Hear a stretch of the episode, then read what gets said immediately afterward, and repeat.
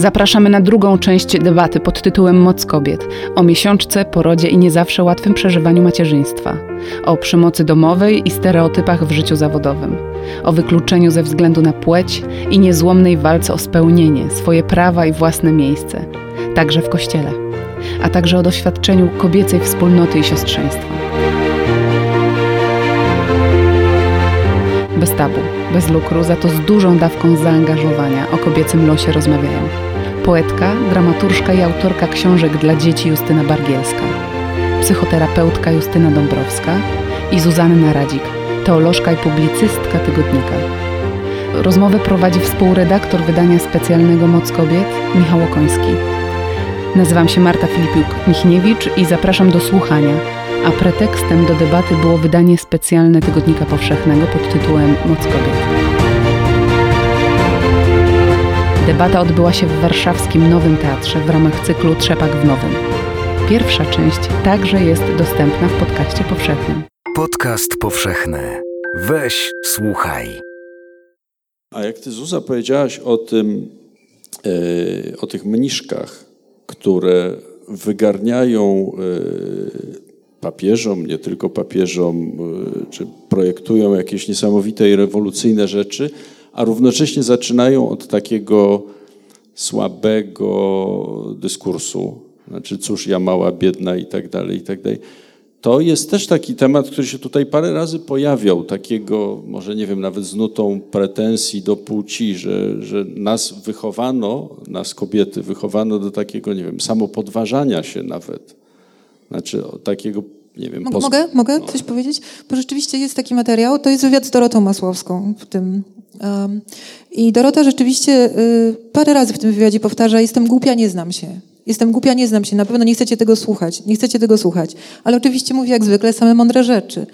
I czy moglibyśmy założyć, że w przypadku niektórych inteligentnych kobiet jest to rodzaj formuły, która ma ułatwić przełknięcie pewnych prawd, pewnych... Kobieca dyplomacja? O. Dlaczego niektóre kobiety nie mogą się tym posługiwać? Dlaczego? Bo co? Bo to nam odbiera siłę? No nie, w ten sposób nam się siły nie odbierze. Nie mówię, że to ma być standard, tak? Ale jeżeli to też mogłoby zadziałać, dlaczego nie? No akurat Dorocie Masłowskiej umówmy się, że ciężko by było odebrać siłę tylko dlatego, że parę razy powtórzyła, że jest głupia i się nie zna, nie?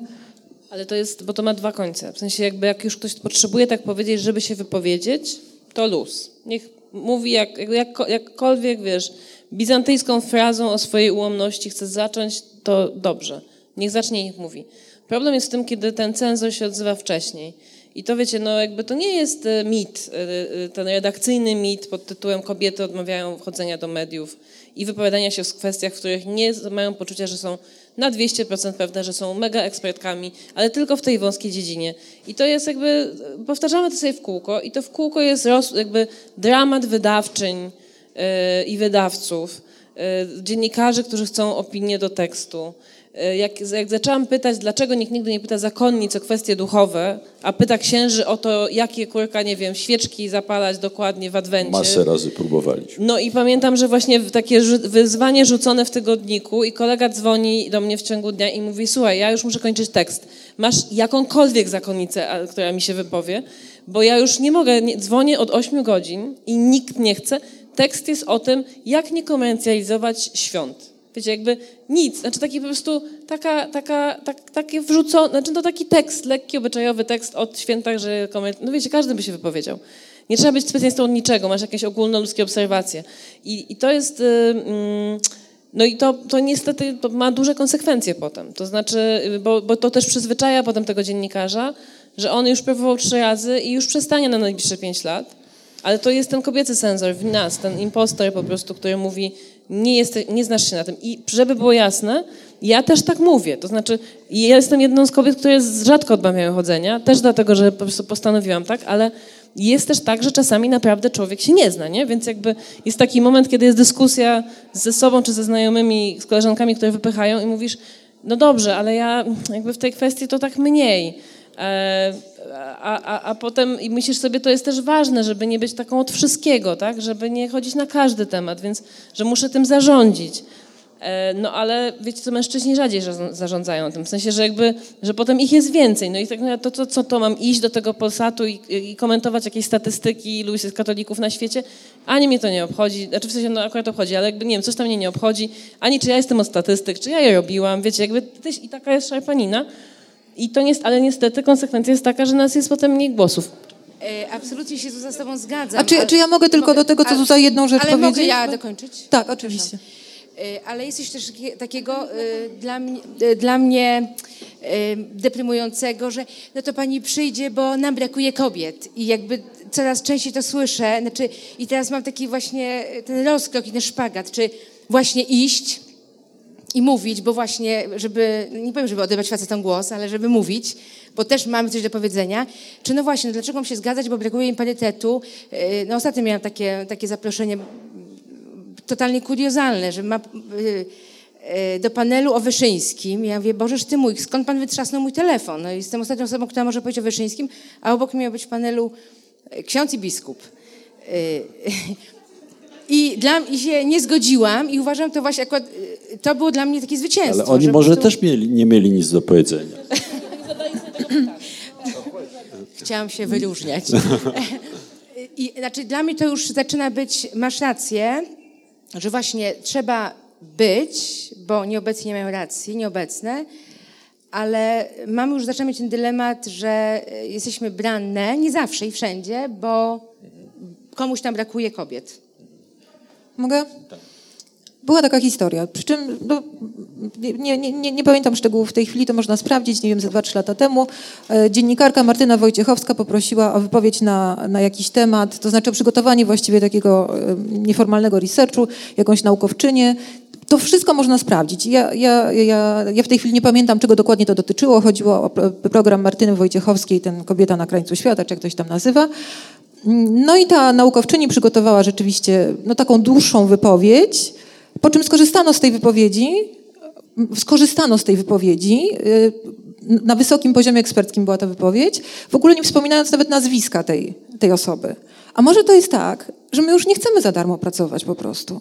Bo może my już pracujemy w domu za darmo, opiekujemy się rodzicami za darmo, opiekujemy się dziećmi za darmo, jesteśmy pielęgniarkami, jesteśmy po prostu logistyczkami, jeszcze mamy iść jako ekspertki tylko po to, żeby ktoś skorzystał z naszej wiedzy? To nie ma sensu. Za lans to się po prostu nie opłaca. Mimo wszystko, tak?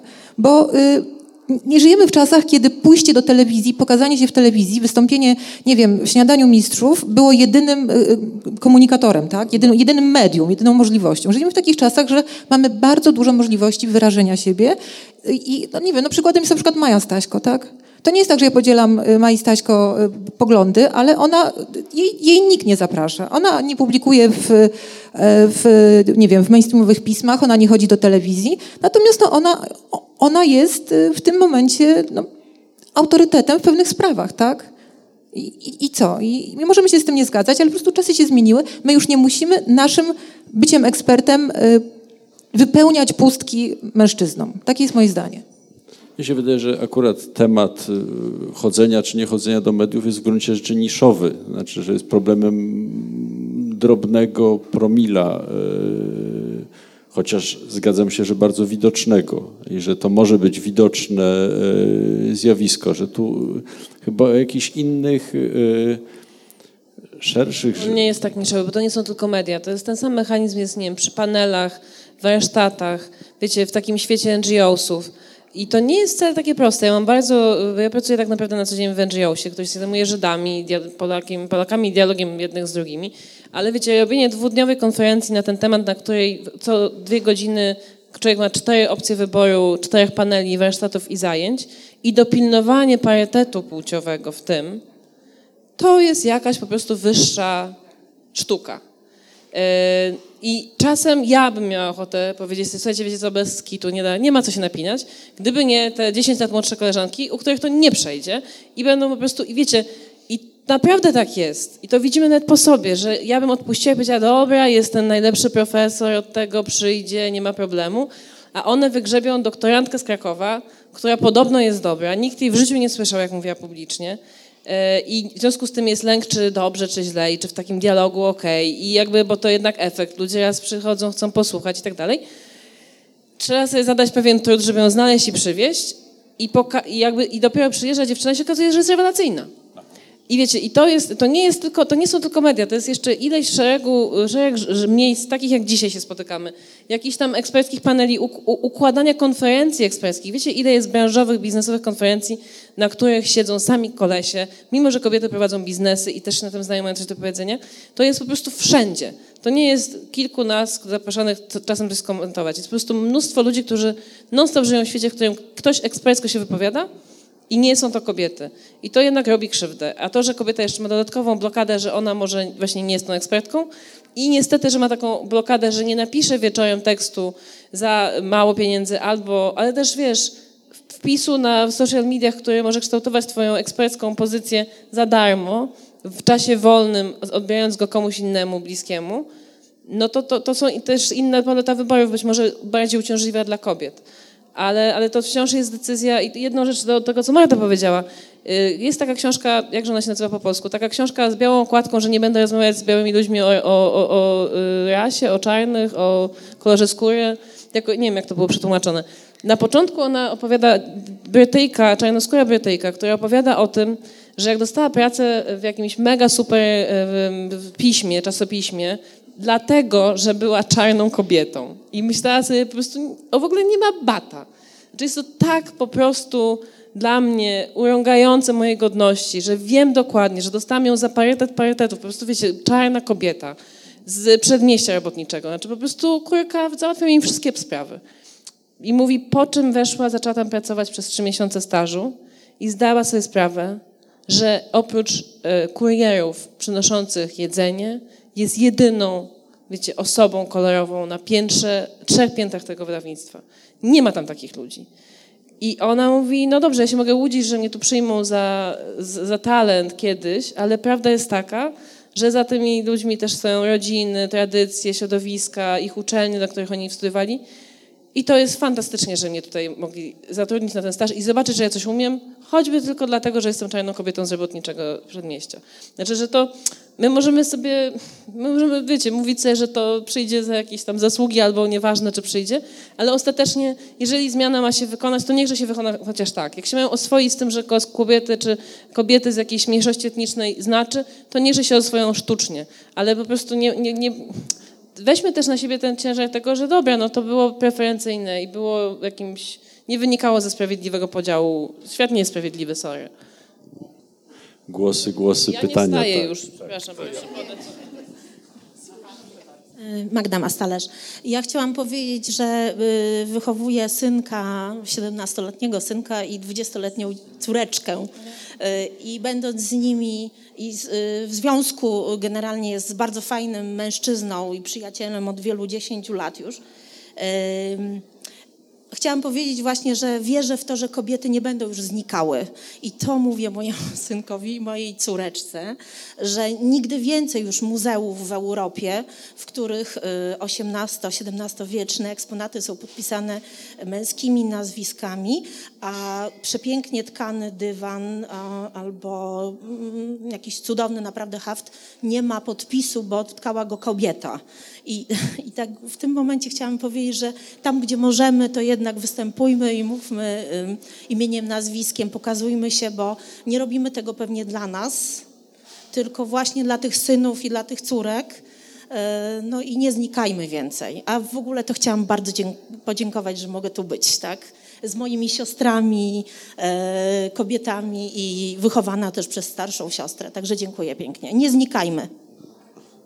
Dobry wieczór, Joanna Pietrusiewicz, Fundacja Rodzić po ludzku, ale nie o położnictwie chciałam opowiadać, tylko właśnie o tym znikaniu, o byciu widzialnym. To ostatnio odbyłam bardzo taką ciekawą dyskusję z Aliną Czyżewską, ona jest aktywistką, nie ma jej dzisiaj, ale taką aktywistką na rzecz równości, i rozmawiałyśmy o naszych wystąpieniach. Ja dużo jeżdżę, ona też dużo jeździ. Pytajmy się, ile, taki apel mam, pytajmy się, ile dostają za nasz takie samo wystąpienie czy udział w panelu wszyscy prelegenci, bo ostatnio zaczęłyśmy o tym rozmawiać. Ja miałam takie doświadczenie w swojej jakiś czas temu. Jechałam do Rzeszowa na wystąpienie 15-minutowe, więc jak rozumiecie, to było, pomyślałam sobie, trzeba pojechać, mówić też w różnych częściach Polski o przemocy w położnictwie, dobrze pojadę. I wynegocjowałam sobie po wielkich burzach zwrot kosztów dojazdu, więc musiałam wstać o 4 nad ranem, żeby dojechać. Dojechałam i wróciłam i pani podawała mi umowę do podpisania za zwrot kosztów i obok mnie był inny prezes towarzystwa pewnego samorządu zawodowego, który też miał zwrot kosztu, ten sam panel, razem występowaliśmy, mój zwrot kosztu był 300 zł, a jego 1500. I tak sobie pomyślałam, że zapaliło mi się światełko i zaczęłam rozmawiać z różnymi osobami i to się dzieje, więc jakby to też jest ważne, bo w którymś momencie ta nasza wyporność się kończy po prostu w możliwości bycia, to jest też jest czas prywatny, bardzo często też musimy dołożyć do tych swoich podróży, więc sprawdzajmy to, bo okazuje się, że te nierówności są bardzo duże. Jeśli ten sam panel, w którym bierzemy udział, a są bardzo różne stawki dla wykładowców i wykładowczyń, więc to jest takie moje ostatnie nieprzyjemne odkrycie, więc gorąco apeluję o to, żeby po prostu sprawdzać. Jak nie zaczniemy się dopytywać i pokazywać i wyśmiewać ten sposób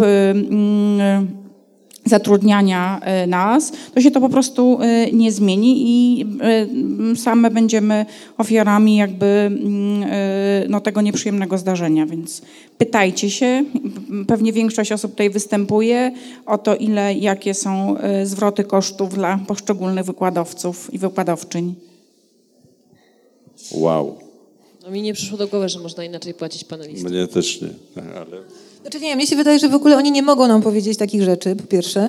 Natomiast jest lepsza metoda, to znaczy mówcie, ile chcecie zarobić.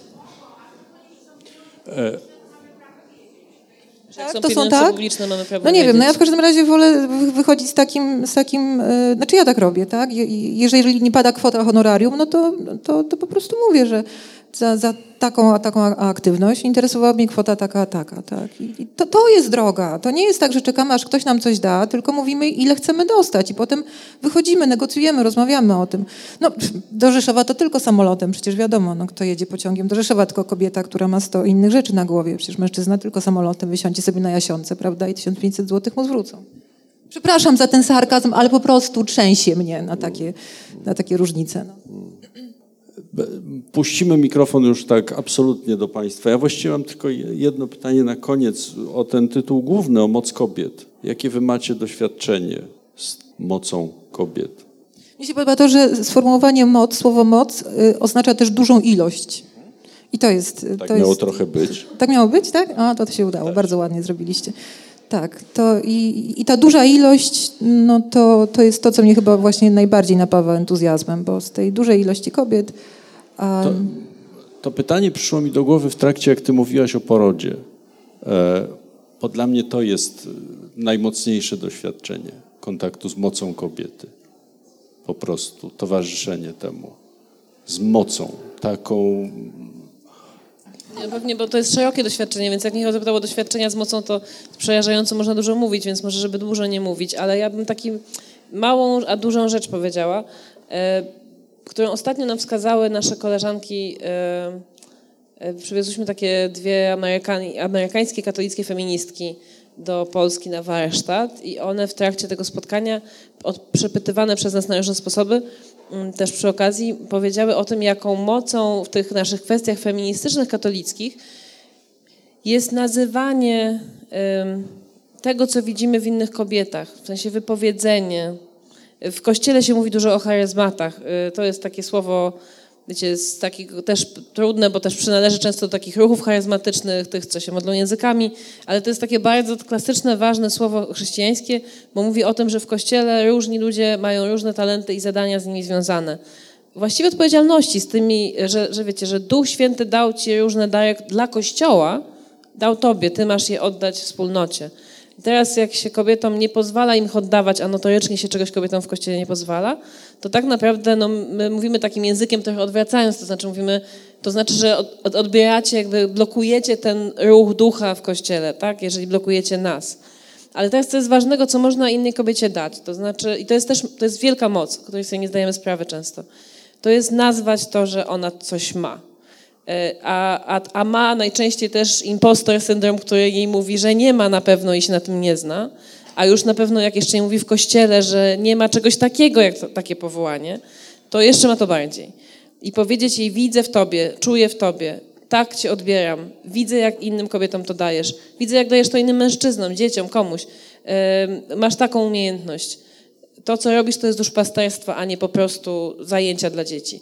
To, co robisz, to jest towarzyszenie duchowe, a nie po prostu jakaś inna aktywność opiekuńcza. W sensie nazywać to wręcz nazwami, których zwykle używamy do takich funkcji, żeby wydobyć, ale wiecie, wydobyć w tym sensie, żeby też rozepchać im przestrzeń i powiedzieć, tak to widzę i robię ci to miejsce z tobą, wywalczę to miejsce z tobą. I w samych słowach, to Justyna pięknie mówiła o tych jakby językowych rzeczach. Myślę, że w tych słowach i w tej mocy języka, samego nazwania, wiecie, nie muszę koniecznie tej kobiecie potem iść i robić kursu, jak ona ma to robić, bo ona gdzieś tam lepiej wie, co z tym talentem, umiejętnością zrobić, gdzie ją ciągnie, ale samo to, że powiem, widzę cię taką, z tym darem, może sprawić, że ona się podniesie i wyprostuje. I to jest wielka moc. Siostrzana, ale moc. No tak, bo myślę, że jeszcze jest ważne, żeby przekroczyć jej samotność, bo ona często, to jest znowu moje doświadczenie, jakieś wąskie, ale ona często ma takie poczucie, że ona jest z tym sama, a to, co tę moc może uruchomić, to, że ona się czuje, że jest ktoś przy niej i stoi po jej stronie. I wracając znowu do kobiety, która rodzi, to żeby ona mogła z mocą urodzić, to ona często mówi, że to, co jej pomogło, to, że czuła, że ktoś stał po jej stronie, na przykład inne kobiety. A tak jak my czujemy naszą moc, no, my czujemy ją w brzuchu, w naszym łonie, tak? Tam jest ten ogień, który płonie w nas i który pozwala znaleźć silne oparcie w sobie, zaufanie do siebie i takie stanięcie w swojej prawdzie, w swojej mocy, tak?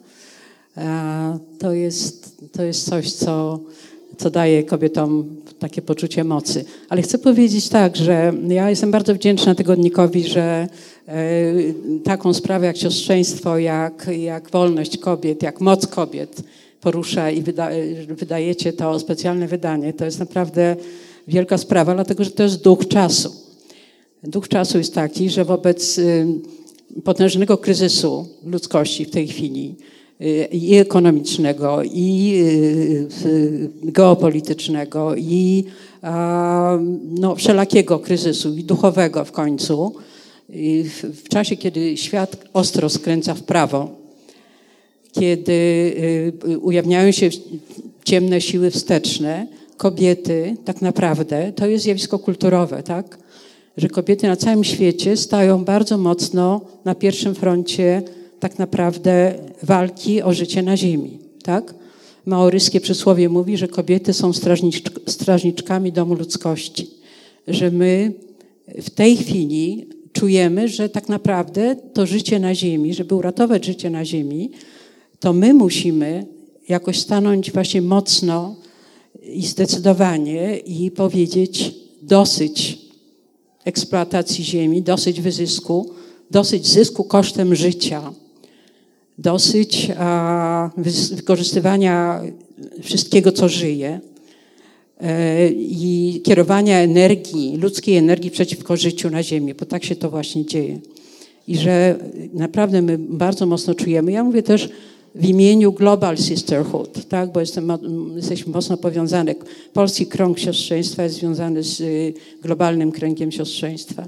Że to jest bezprecedensowa akcja kobiet na całym świecie. Słuchajcie, po prostu musimy wziąć sprawę w swoje ręce, bo inaczej ten świat po prostu naprawdę zginie. No już jest 6. czas wymierania gatunków, prawda? Już mamy naprawdę niewiele czasu.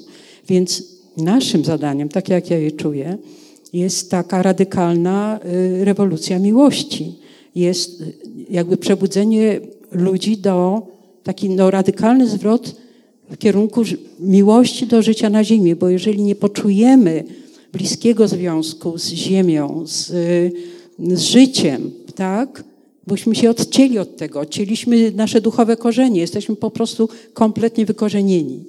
Jeżeli nie znajdziemy tego duchowego, organicznego związku z ziemią i z życiem, to życie zniszczymy.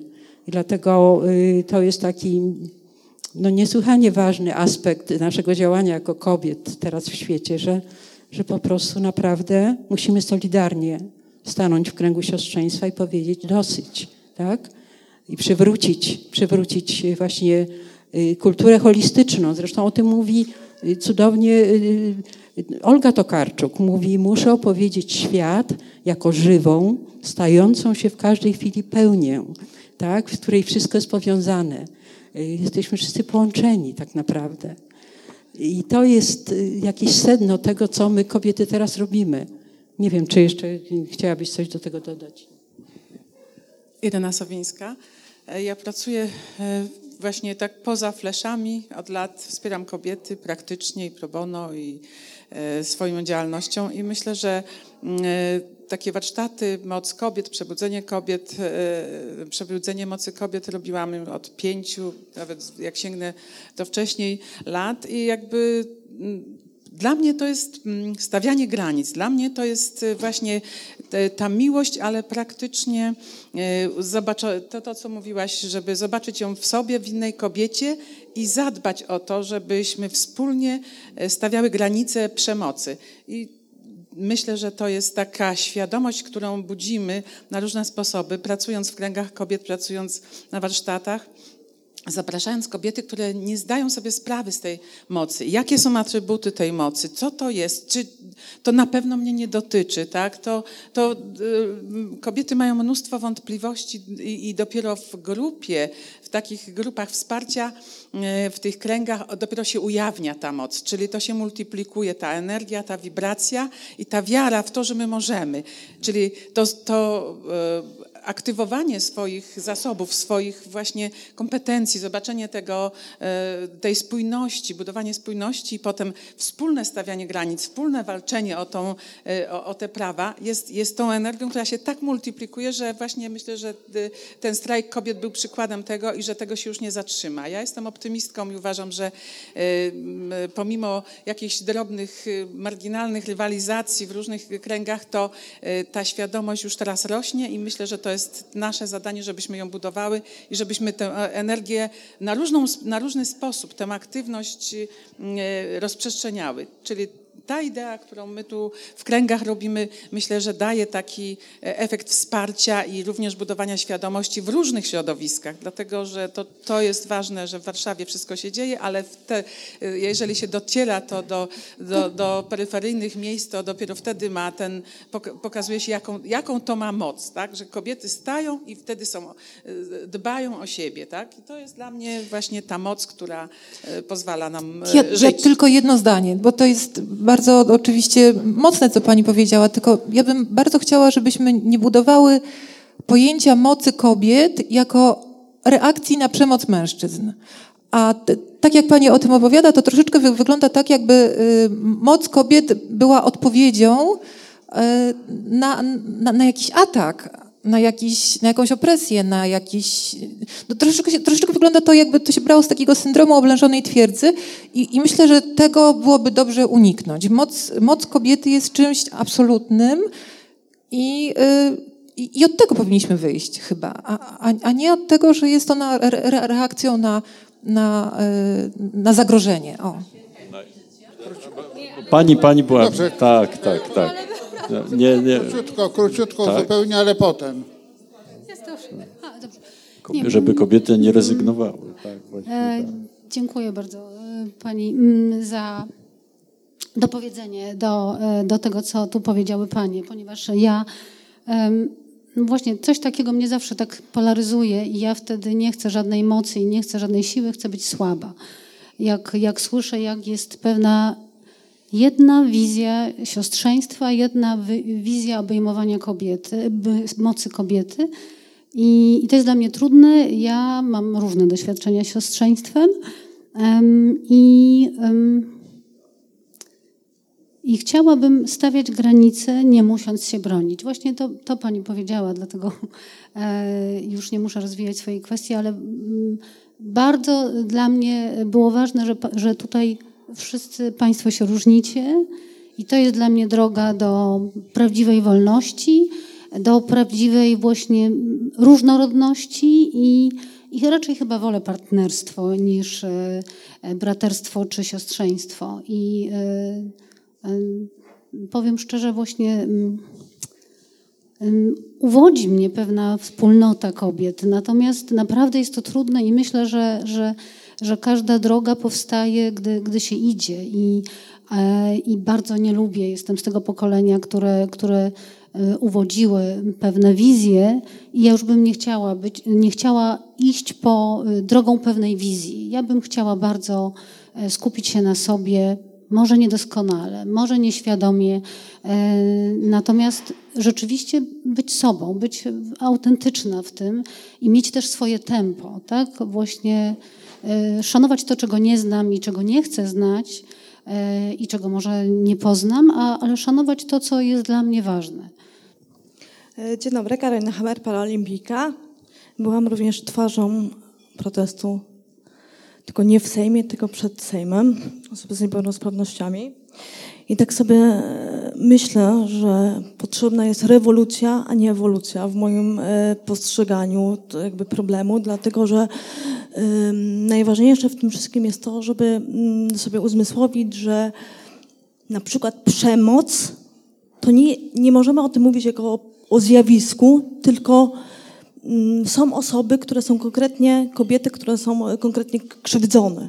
Więc wydaje mi się, że to jest taki moment, gdzie to siostrzeństwo się może rzeczywiście obudzić, dlatego że w momencie, kiedy będziemy się borykać z tym, że no sorry, ja dużo zarabiam, więc pewnie przemocy ekonomicznej nie ma, no to wtedy rzeczywiście nie ma takiego siostrzeństwa i nie ma spojrzenia jakby większego. Natomiast no, tak mi się wydaje, że wszystko się zaczyna od patrzenia nie tylko na was własny tyłek. No i głęboko wierzę, że właśnie przyjdzie ta nowa fala tych 30-letnich feministek, które powiedzą, no nie w moim imieniu, my chcemy szybciej, bo ja jestem osobą z niepełnosprawnością i teraz też mam do was pytanie, ono jest trochę zaczepne, może będę adwokatką diabła albo diablicą, ale również mamy do nadrobienia coś takiego, co się nazywa feminizm kobiet z niepełnosprawnościami, bo moje pytanie brzmi, gdzie w mainstreamie są kobiety z niepełnosprawnościami. Co się wydarzyło, że przez 30 lat tak naprawdę nie ma kobiet z niepełnosprawnościami? Że jakby na szczęście wydaję książkę, słuchajcie, za 2 miesiące, więc pewnie to się zmieni, ale chodzi po prostu o to, żeby dać pierwszeństwo wypowiedzi osobom, kobietom, które się na tym znają. Tak? O niepełnosprawności mówi osoba z niepełnosprawnością. O przemocy mówi kobieta, która dokonała tej przemocy. Nie panowie w telewizji, nie biskupi. No dajmy sobie spokój, bo tu się zaczyna ta podmiotowość. Czy to jest takie trudne? No myślę, że nie. I dlatego mnie ogarnia taki wielki wkurw, jak do mnie mówią ludzie, 40 lat temu było jeszcze gorzej, jeśli chodzi o prawa kobiet. No fucking way. To nie jest finał, to dopiero się zaczyna i ja mam zamiar tych swoich praw, jako też kobieta biseksualna, medalistka Mistrzostw Świata i Mistrzostw Europy, dożyć i to będzie tu i teraz. I wierzę głęboko, siostry, bracia pewnie również, że mi pomożecie. Dziękuję bardzo.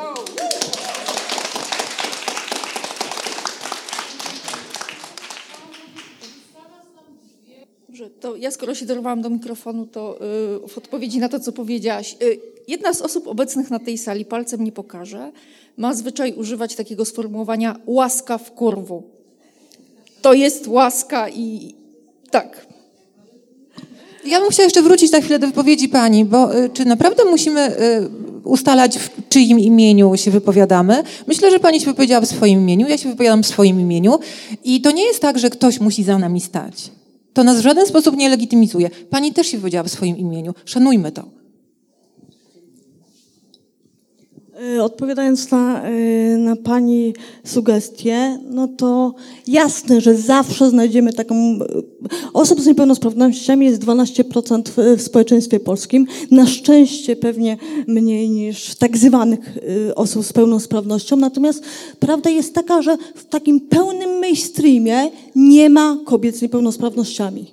Ja nie mówię, że Pani nie zna, zawsze Pani zna, natomiast moje pytanie brzmi, co się stało w czasach 30 lat transformacji, że nie ma kobiet z niepełnosprawnościami, nie ma osób z niepełnosprawnościami, które by były ogólnie znane, wpuszczone do mainstreamu. Bo to właśnie w tym mainstreamie się zmienia rzeczywistość. I teraz jeszcze odpowiedź do Pani. To nie jest lans. Ja mieszkam w Tychach. Część swoich paneli występowałam za darmo, tak?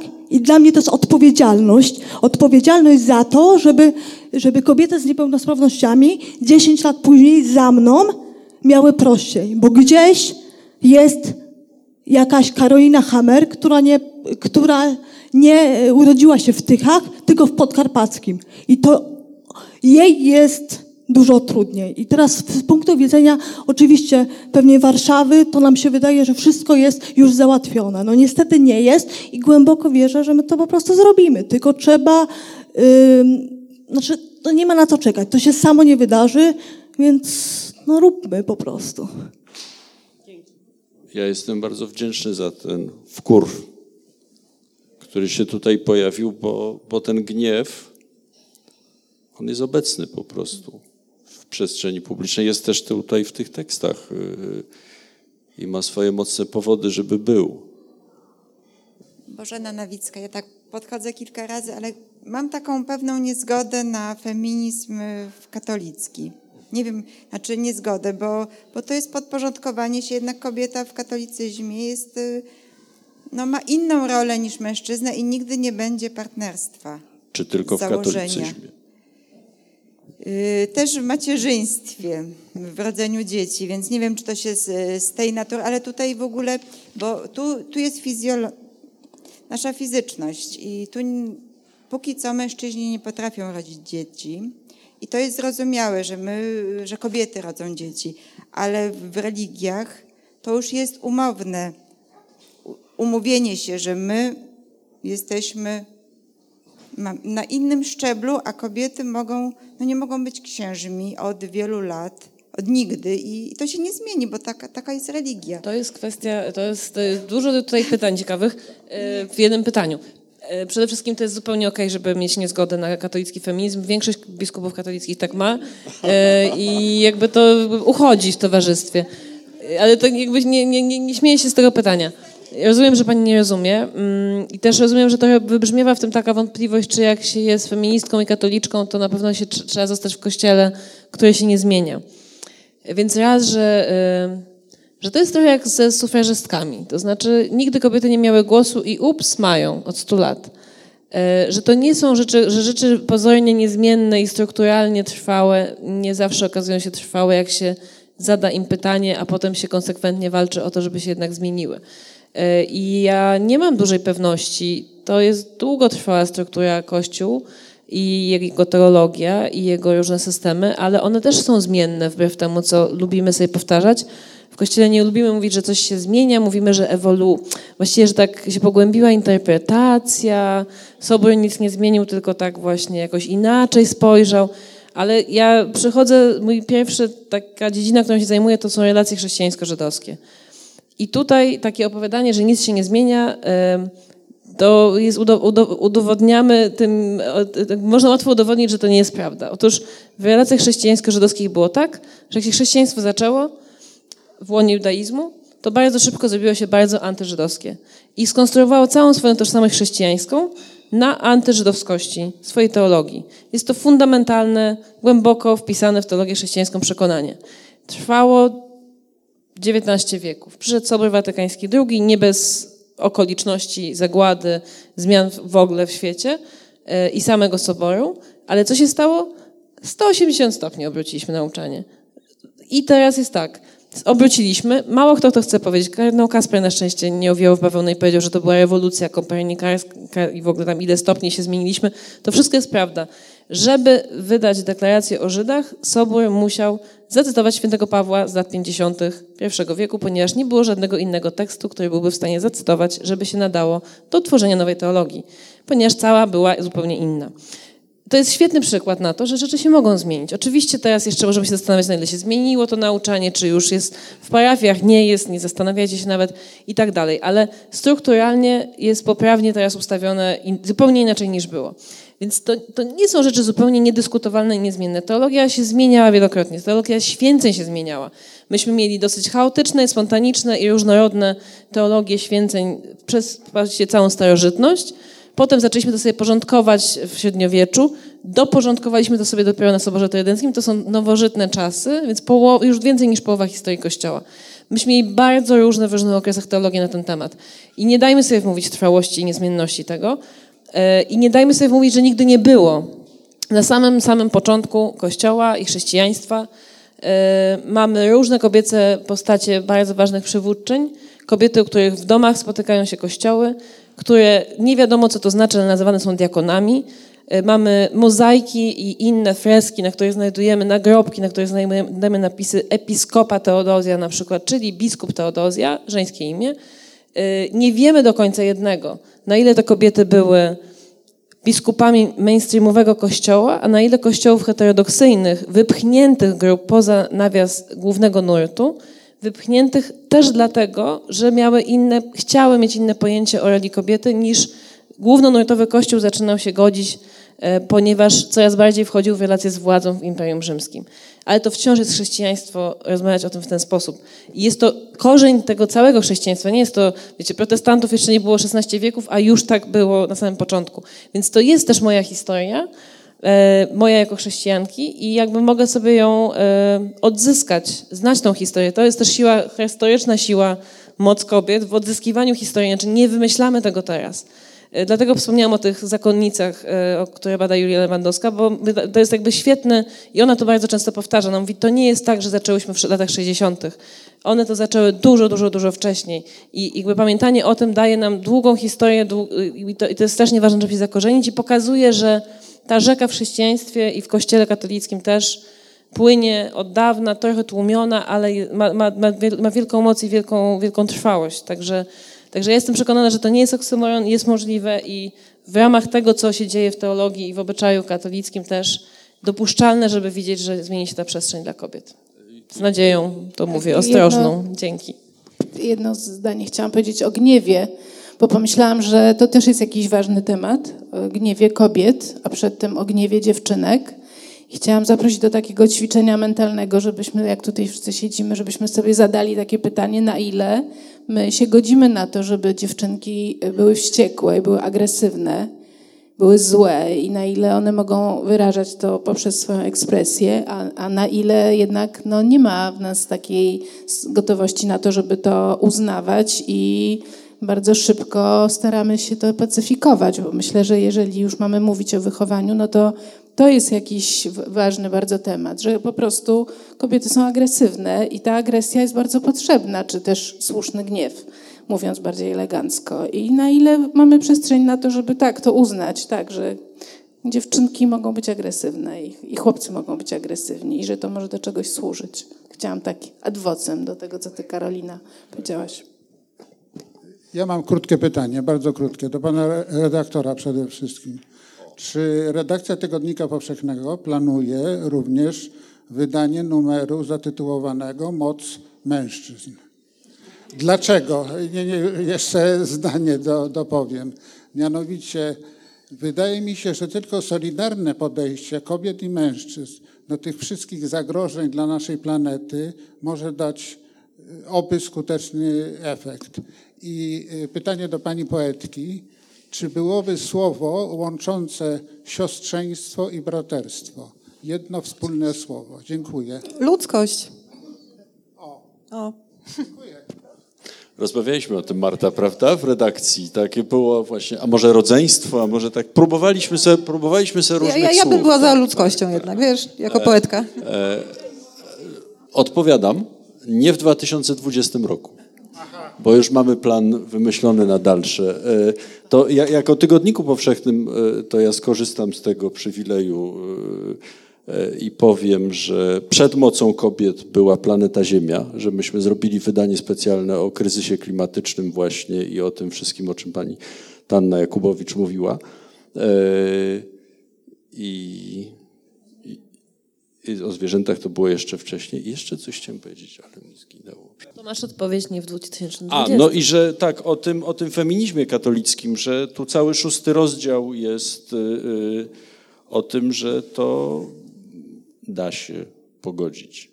Tak mi się wydaje, że to jest też w ogromnej mierze o tym i że teksty Zuzanny, Justyny, no tak, ale Bargielskiej z tych tekstów wynika, że da się to pogodzić, ale że to jest potworna praca. Przynajmniej z mojego tekstu tak wynika, przynajmniej tak go pamiętam.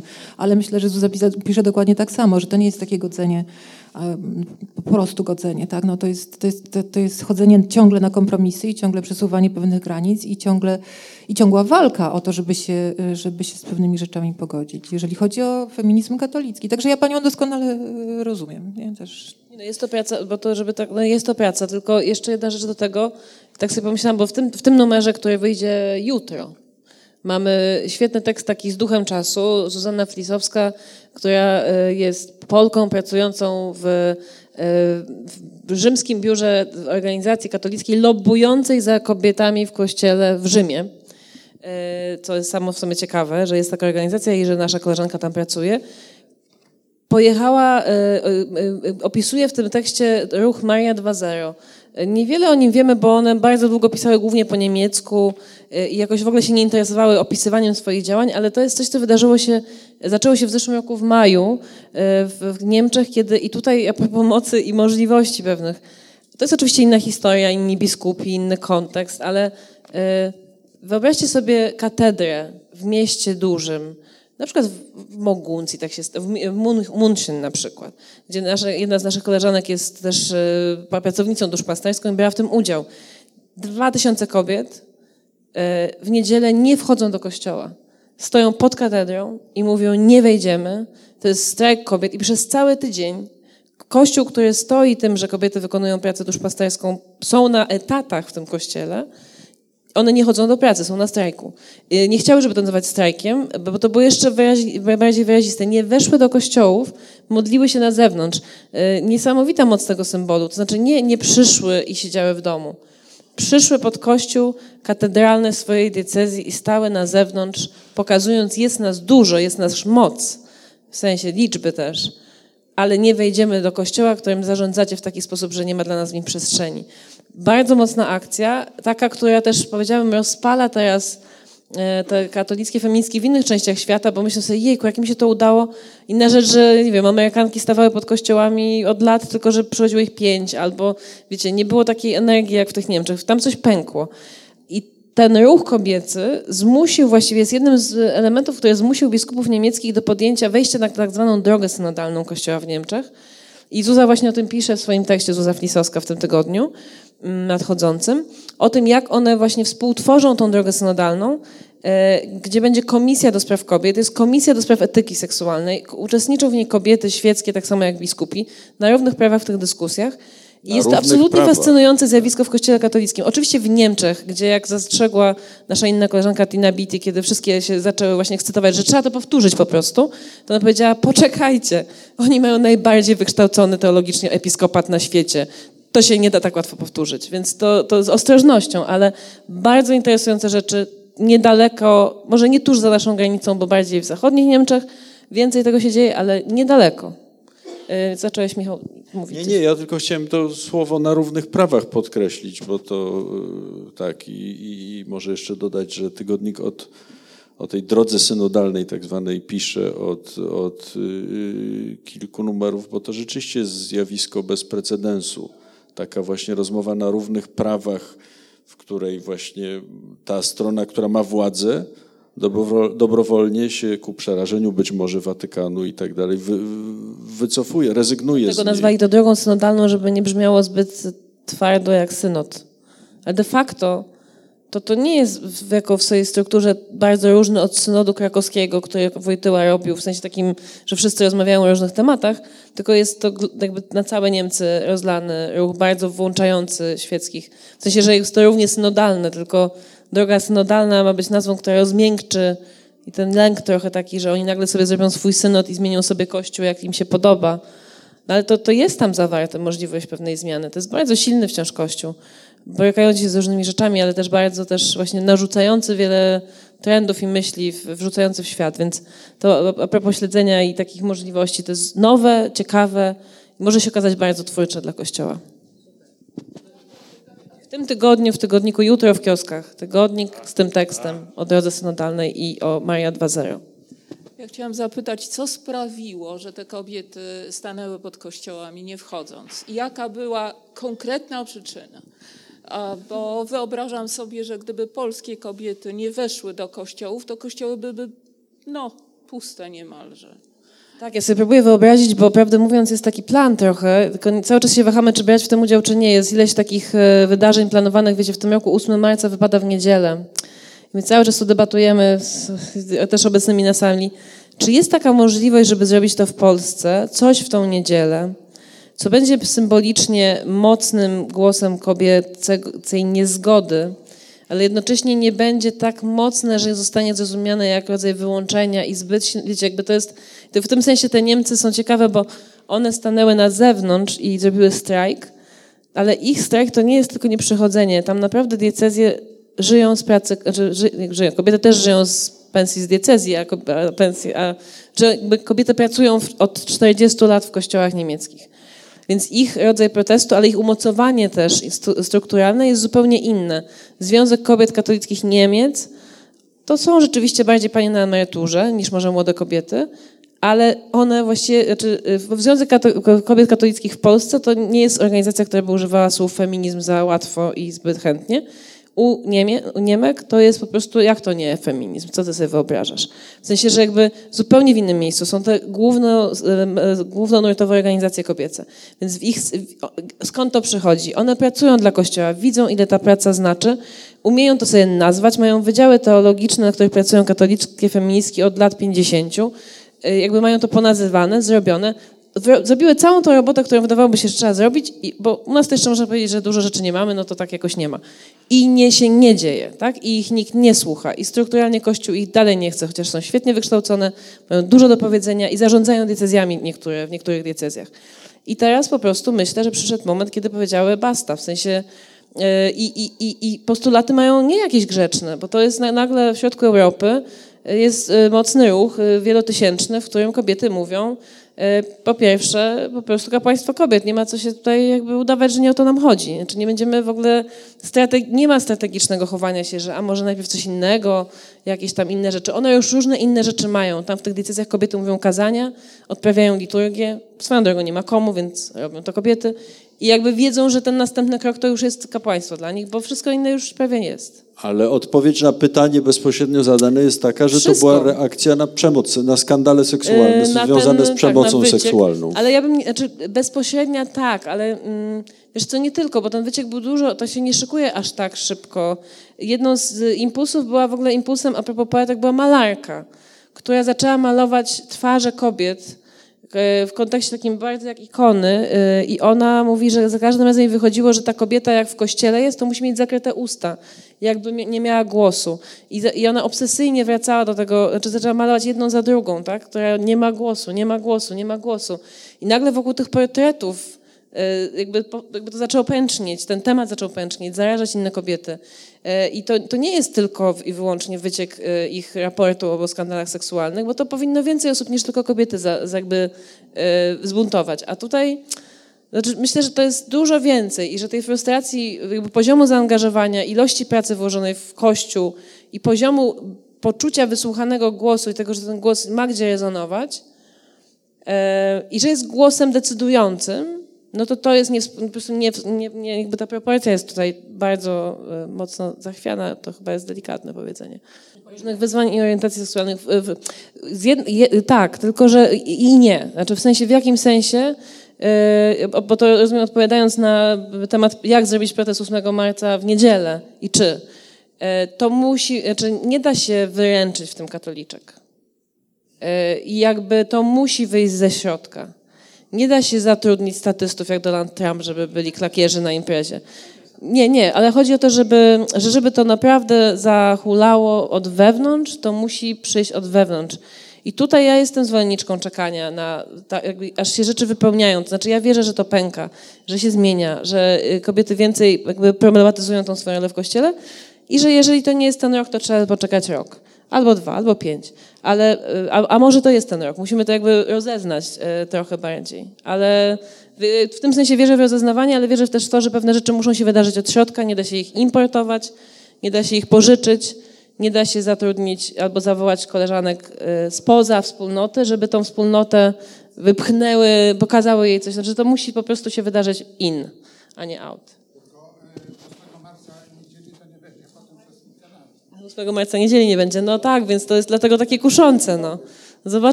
Zobaczymy. Nic nie obiecam. Myślimy. I poza tym odbywają się takie same wydarzenia w różnych częściach świata, w różnych kościołach, w różnych diecezjach, więc tego będzie dużo więcej. To też jest kuszące. Można się trochę schować w tłumie. Ja bym lubił, żeby to wierzę, że to pęka. To była taka jakaś puenta. Ja bym chciał, żeby tak było. I nie odnosić jej tylko do katolicyzmu, tylko właśnie do tego, siostrze, jak to było, ludzkości, tak. Człowieczeństwa, tak. Odnośnie człowieczeństwa taką też, znaczy pytanie do wszystkich, bo przecież wychowujemy dzieci, kobieta nie ma sama dzieci, wychowuje w jakimś społeczeństwie i zazwyczaj ma dobrą wolę, żeby wychować po partnersku. Jestem matką 2 chłopców i nie wiem, gdzie popełniam błąd, tak ogólnie, że potem mamy takie społeczeństwo, jakie mamy. Ale to nie jest Pani odpowiedzialność, tak? To, ty to powiedziałaś. Nie, ja mówię, mam jeszcze małe dzieci, więc jeszcze nie są w tym. Tylko co się dzieje, gdzie i taka próba, nie wiem, porozumienia się, bo to jest przecież wspólne, żeby ten feminizm też, że wiele kobiet uważa, że to jest coś takiego strasznego i nie chcą się przyznawać. Nie chcą nawet być w równych prawach. To samo tu miałam taką, nie wiem, to dla mnie jest to tak niezrozumiałe i...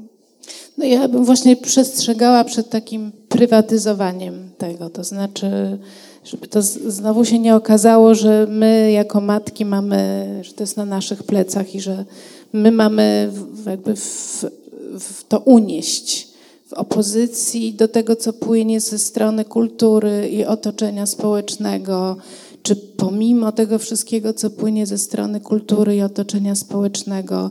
I w tym sensie to, co robi to tygodnik, wydaje mi się niezwykle ważne, czy też różne inne media, które są w jakimś sensie progresywne i które wprowadzają, konceptualizują, czy wprowadzają różne idee, do których się możemy odwołać, czyli nazywają właśnie na przykład to, że kobieta może płonąć słusznym gniewem i to nie znaczy, że ona jest niezrównoważona tak emocjonalnie.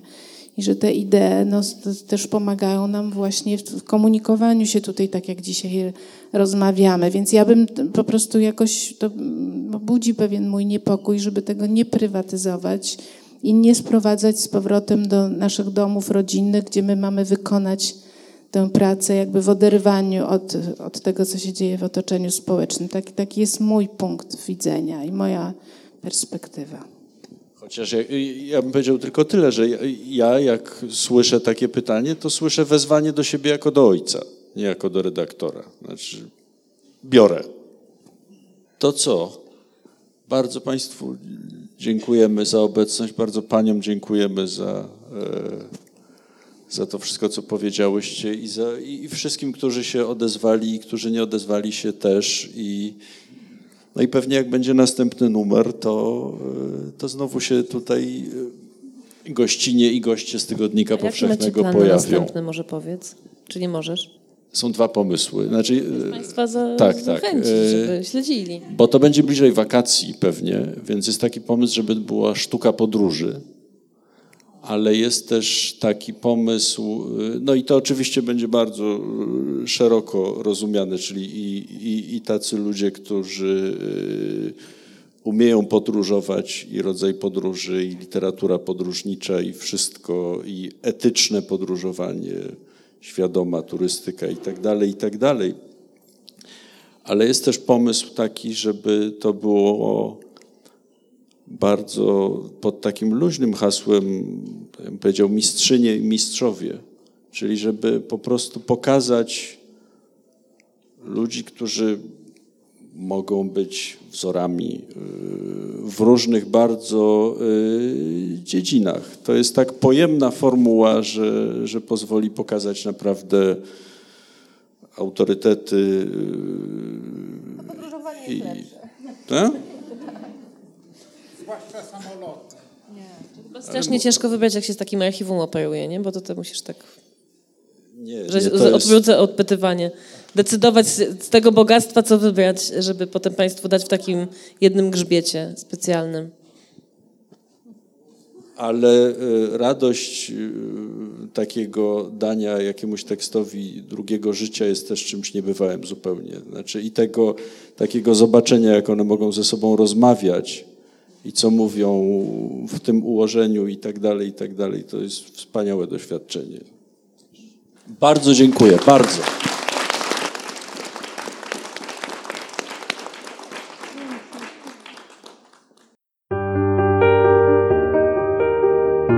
Zapraszamy do dobrych punktów z prasą, gdzie można kupić wydanie specjalne Tygodnika Powszechnego pod tytułem Moc Kobiet.